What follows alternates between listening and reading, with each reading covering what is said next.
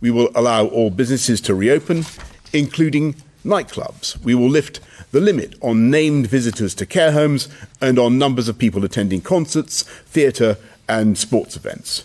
We will end the one metre plus rule on social distancing and the legal obligation to wear a face covering.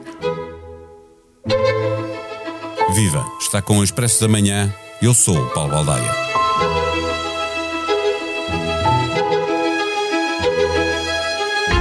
No som de abertura, ouvimos o Primeiro-Ministro Boris Johnson anunciar as medidas restritivas que deixaram de ser obrigatórias no Reino Unido.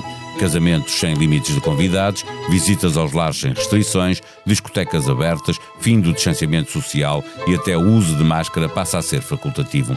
O Dia da Liberdade, como começou por lhe chamar Boris Johnson, não marca necessariamente um ponto de não retorno, porque tem de se admitir a possibilidade de uma marcha atrás se as piores previsões se confirmarem e o Reino Unido tiver 200 mil novos casos por dia, com 2 mil internamentos. Na Europa, teme-se que esta abertura tenha consequências e represente uma subida generalizada de novos casos. Em Portugal, que volta a receber turistas britânicos, o risco também existe, mas não é muito diferente do que temos agora. Levantar mais restrições no nosso país faz sentido? Quando será o momento ideal para o fazer? Neste episódio, recebemos o investigador Miguel Castanho, professor catedrático da Faculdade de Medicina da Universidade de Lisboa, para nos ajudar a avaliar a decisão britânica e antecipar o que podemos esperar que aconteça por cá. O Expresso da Manhã tem o patrocínio do BPI, eleito Marca de Confiança 2021 na categoria Banca pelas seleções do Reader's Digest. Banco BPI, Grupo CaixaBank. Este prémio é de exclusiva responsabilidade da entidade que o atribuiu. Viva, professor Miguel Castanho.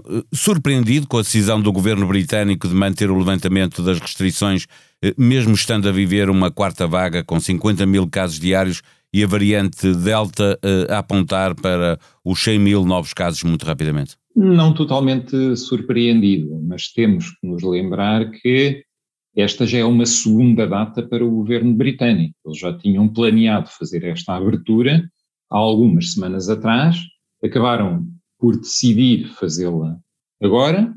Eh, é claro que é discutível até que ponto é que a marcação de uma terceira data não seria melhor do que insistir agora eh, nesta segunda data. Normalmente estes, estes braços de ferro com o vírus eh, por vezes acabam mal, o vírus é impiedoso, como nós sabemos, um, há alguma tendência dos políticos de quererem corresponder àquilo que é legitimamente a ansiedade das pessoas e de quererem ouvir boas notícias. Já temos ouvido também em diversas ocasiões, incluindo em Portugal, um, declarações de políticos tiveram de voltar atrás nas suas decisões, que prometeram primeiro a abertura e a irreversibilidade dessa abertura e depois tiveram que voltar atrás. Neste caso, no Reino Unido, nós não temos uma bola de cristal para saber o que vai acontecer, mas temos as projeções do, do Centro Europeu de Controlo de Doenças, que nos diz que a situação na Europa, num todo, globalmente, tende a piorar nas próximas semanas, pelo menos nas próximas par de semanas, três semanas, e eventualmente depois melhorará. Enfim, portanto, é, é muito discutível até que ponto não seria preferível ter esta abertura no Reino Unido só dentro de uh, algumas semanas, embora eu compreenda de alguma forma o desejo muito grande de querer corresponder às expectativas Mas, das eh, pessoas, os, sobretudo em tempo estival. Há estudos de opinião eh, no Reino Unido que indicam que a maioria das pessoas nesta altura também preferiria esperar mais um pouco do que avançar já, ou seja, o dia da liberdade também é um dia de ansiedade. Exatamente, porque confrontado com o perigo a, a, ao desejo de boas notícias soma-se também algum receio, que é, que é legítimo face a tudo o que temos vivido, como é óbvio. Agora, temos que ver que neste período em que nós não estamos muito mal como já estivemos, mas também não estamos muito bem, as opiniões dividem-se muito. É próprio desta zona intermédia em que nos encontramos. Portanto, algumas pessoas veem o copo meio cheio e, portanto, pronto para a fase seguinte, que é enchê-lo completamente, e há pessoas que ainda veem o copo meio vazio e, portanto, acham que talvez seja bom uh, ter algumas cautelas uh, antes de fazermos uma abertura completa e nós notamos ao, ao, neste momento uma grande divisão entre as pessoas que são a favor de uma abertura e as pessoas que são a favor de, de prolongar pelo menos algumas medidas de contenção. É, é Face às expectativas para as próximas semanas, eu diria que era prudente alguma contenção, de facto. Há, cientistas do outro lado do Canal da Mancha a, eh, eh, chamar a atenção para o perigo eh, que esta abertura quase total decidida em Londres pode vir a significar uma subida exponencial de casos por toda a Europa. Partilha dessa preocupação? Partilho, porque para o vírus não há fronteiras, não é? e para onde viajam as pessoas viajam o vírus, e uma grande mobilidade das pessoas quer dizer também uma grande interação entre as pessoas. E nas zonas geográficas onde houver maior número de contágios e onde houver grande quantidade de vírus, obviamente são centros que servem para espalhar o vírus ou fontes que depois se propagam para, para as zonas que estão a tentar fazer uma contenção mais forte. Portanto, um, todos os países estão interligados, sobretudo no espaço europeu, e, portanto, é natural que os, os, países que estão com a maior contenção, que estão maior, com maior uh, precaução uh, a tentar gerir uh, os efeitos da pandemia internamente, vejam com preocupação que, do lado externo, em outros países, possam vir um, atitudes que, de alguma maneira, comprometem os seus esforços internos. E, portanto, eu, eu, partilho dessa preocupação de falta de uma estratégia global, coordenada e concertada que, que permita à Europa uh, gerir um, mais uh, efetivamente, com, com, com maior eficácia, a pandemia, a progressão da pandemia. Uma das medidas que, que foi levantada é a obrigação de, de, fazer quarentena no regresso dos países que estão no lista amarela, inclui-se Portugal.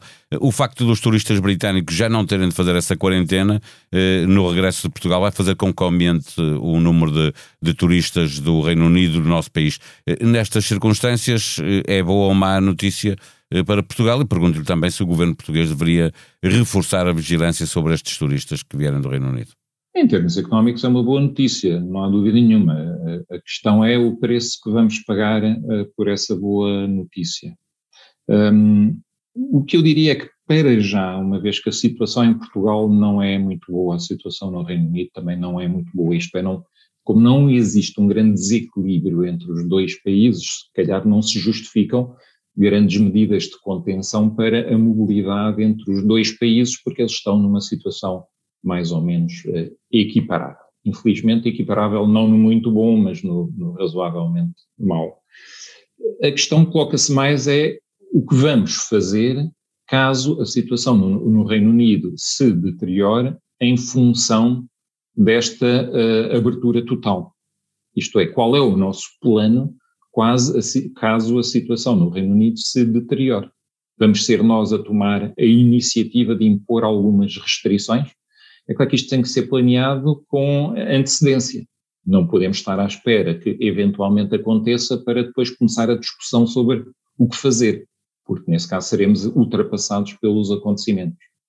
Eh, é bom que as autoridades portuguesas tenham este cenário previsto, porque é um cenário possível, não é uma fatalidade, mas é um cenário. E, e é muito provável mesmo uh, as notícias que chegam do lado lá, uh, os cientistas mostram essa, essa preocupação de uma evolução ainda durante algum tempo negativa para números que podem chegar é. até aos 200 mil novos casos por, por dia.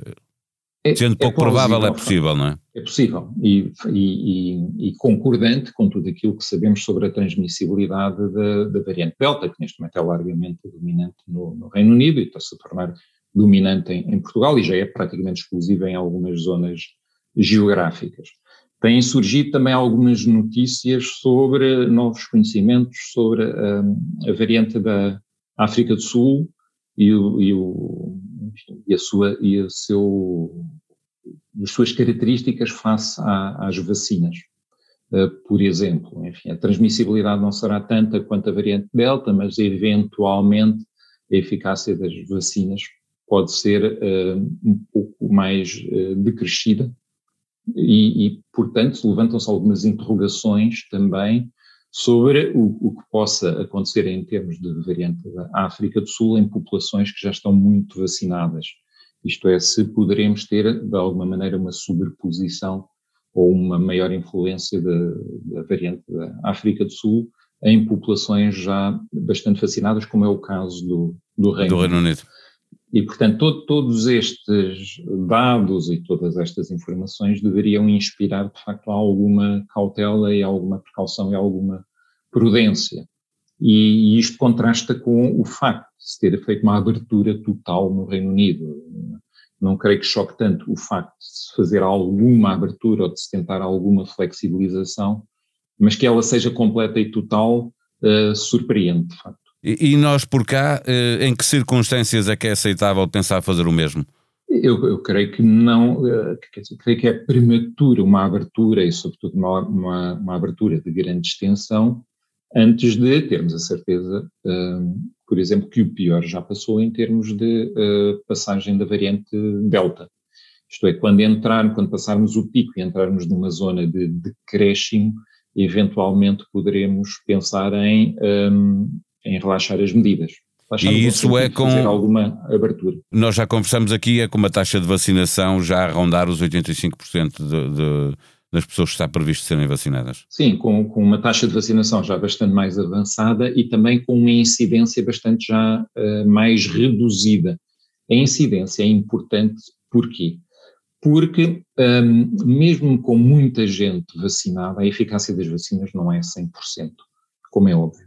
E, portanto, se houver muitos, se existirem muitos vírus em circulação, todas as pessoas estarão expostas ao vírus, potencialmente. E mesmo as pessoas vacinadas, algumas acabarão por adoecer, algumas, infelizmente, acabarão por ter hospitalização, algumas acabarão por uh, ser vítimas da, da doença. Eh, finalmente, uma última pergunta. Não, não trocaremos, eh, esperando por esse momento, eh, um problema por outro, no sentido em que haverá uma vacinação muito maior já no outono, quando as pessoas sazonalmente mudam o seu modo de estar, passam a ter mais vida interior, regressam às aulas dos, dos mais novos? Exatamente, esse, esse é o grande desafio. Por isso é que a prioridade neste momento deve ser acelerar o plano de vacinação tentar completá-lo antes do, do outono. Infelizmente, enfim, temos notícias também de um, limites no fornecimento de novas doses de vacinas, não sabemos se vamos conseguir uh, esse objetivo ou não, mas devemos estar focados nesse ponto. Neste momento, o que é oportuno e a estratégia correta, a meu ver, será uh, um, levar tão longe quanto possível o plano de vacinação antes do, do outono. É aí assim que, que uh, muito do nosso futuro,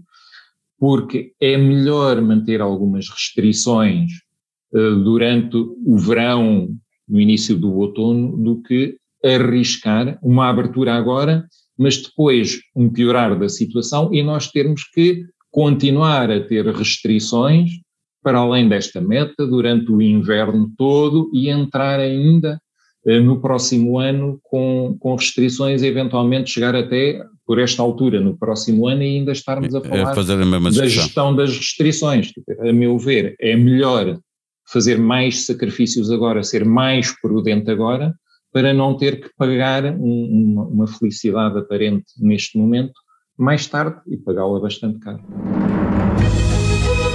Em expresso.pt, o Benfica continua a ser notícia por causa do cartão vermelho, que admite o clube, tem efeitos negativos e levou já à decisão de averiguar internamente a gestão de Luís Felipe Vieira. Na tentativa de entrar na Liga dos Campeões, há um regresso de Rui Vitória à luz, aos comandos do Spartak de Moscovo, que vai lutar, primeiro na capital russa e depois na capital portuguesa, por uma vaga no play-off. O desporto não é apenas futebol e por estes dias há algo de bem mais importante a acontecer. Na Tribuna Expresso encontra um especial sobre os Jogos Olímpicos de Tóquio, com muitos vídeos para ver na página da Blitz, a festa com filas para entrar em clubes e discotecas no Reino Unido. Pelo menos agora que a vida voltou a ter alguma normalidade e os adolescentes e jovens adultos já entraram em férias escolares. Expresso da Manhã é um podcast diário que pode subscrever nas plataformas digitais ou ouvir em expresso.pt. Este episódio teve os cuidados técnicos de João Luís Amorim. Voltamos amanhã. Tenham um bom dia. Até lá.